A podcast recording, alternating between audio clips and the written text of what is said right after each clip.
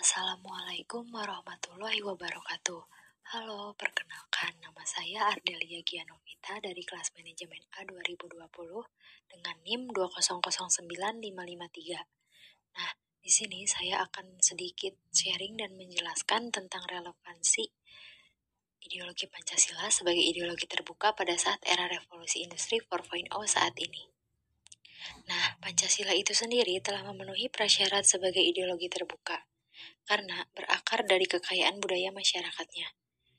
Lalu apa saja sih hal-hal yang mendukung Pancasila sebagai ideologi terbuka? Nah, satu, yakni nilai dasar. Dua, nilai instrumen. Tiga, nilai praktis. Nah, Pancasila kan sebagai ideologi dalam ber berbagai bidang kehidupan bermasyarakat, berbangsa, dan bernegara. Nah, Pancasila berperan dan berfungsi sebagai dasar dan sekaligus sebagai tujuan dari berbagai bidang kehidupan yang terus berkembang, seirama dengan perkembangan aspek masyarakat dan perubahan zaman dari masa ke masa. Nah, adanya hubungan timbal balik atau interaksi antara dinamika kehidupan Pancasila dan ideologi. Interaksi tersebut akan bersifat positif atau saling menguntungkan bila mana ia bersifat saling merangsang Pancasila merangsang dan sekaligus menjiwai dinamika kehidupan itu, sedangkan pada waktu yang sama juga, dinamika kehidupan itu merangsang dinamika internal yang terkandung dalam Pancasila sebagai ideologi terbuka untuk mengembangkan jati dirinya. Maka dari itu, Pancasila harus juga diaktualisasikan sebagai diaktualisasikan dalam berbagai bidang kehidupan. Mungkin contohnya salah satunya revolusi industri.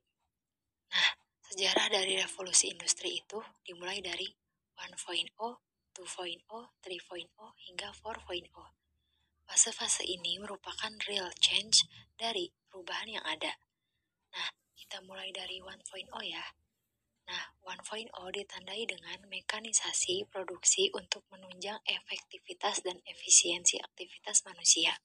Yang kedua, 2.0 diciri, dicirikan oleh produksi massal dan standarisasi mutu. Yang ketiga, 3.0 ditandai dengan penyesuaian massal dan fleksibilitas manufaktur berbasis otomasi dan robot.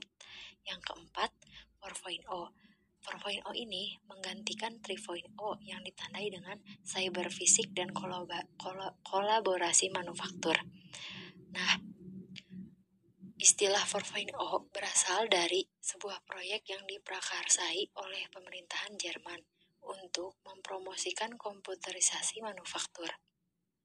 Immanuel Dimitrios Hazakis dalam artikelnya yang berjudul The Fourth Industrial Revolution menyatakan bahwa salah satu ciri dari era revolusi industri keempat adalah semakin banyaknya perkembangan teknologi dalam kehidupan kita. Nah, revolusi industri 4.0 banyak membawa perubahan dalam kehidupan manusia. Salah satu contohnya atau beberapa contohnya secara fundamental telah mengubah cara beraktivitas manusia, memberikan pengaruh yang besar juga terhadap dunia pekerjaan. Nah, pengaruh positif dari 4.0 berupa efektivitas dan efisiensi sumber daya dan biaya produksi, meskipun berdampak pada pengurangan lapangan pekerjaan. 4.0 membutuhkan tenaga kerja yang memiliki keterampilan literasi digital, literasi teknologi, dan literasi manusia. Nah, revolusi industri 4.0 Indonesia akan mendorong 10 prioritas nasional dalam inisiatif Making Indonesia 4.0 yang bersifat lintas sektoral, yaitu satu Perbaikan alur aliran barang dan material. Yang kedua, desain ulang zona industri. Yang ketiga, mengakomodasi standar-standar berkelanjutan. Yang keempat, mem memperdayakan UMKM. Yang kelima, membangun infrastruktur digital nasional. Yang keenam, menarik minat investasi asing. Yang ketujuh, peningkatan kualitas SDM. Yang kedelapan, pembangunan ekosistem inovasi. Yang kesembilan, insentif untuk investasi teknologi. Yang ke-10, harmonisasi aturan kebijakan. Nah, revolusi industri 4.0 merupakan sebuah persoalan yang akan menjadi tantangan besar bagi bagi negara Indonesia agar dapat bersaing dengan negara-negara luar. Sehingga negara Indonesia menjadi negara yang kuat yang berasaskan kepada ideologi Pancasila dalam menghadapi tantangan revolusi 4.0 bangsa Indonesia. Nah, sekian penjelasan dari saya. Assalamualaikum warahmatullahi wabarakatuh. Terima kasih ya yang udah menyempatkan mendengarkan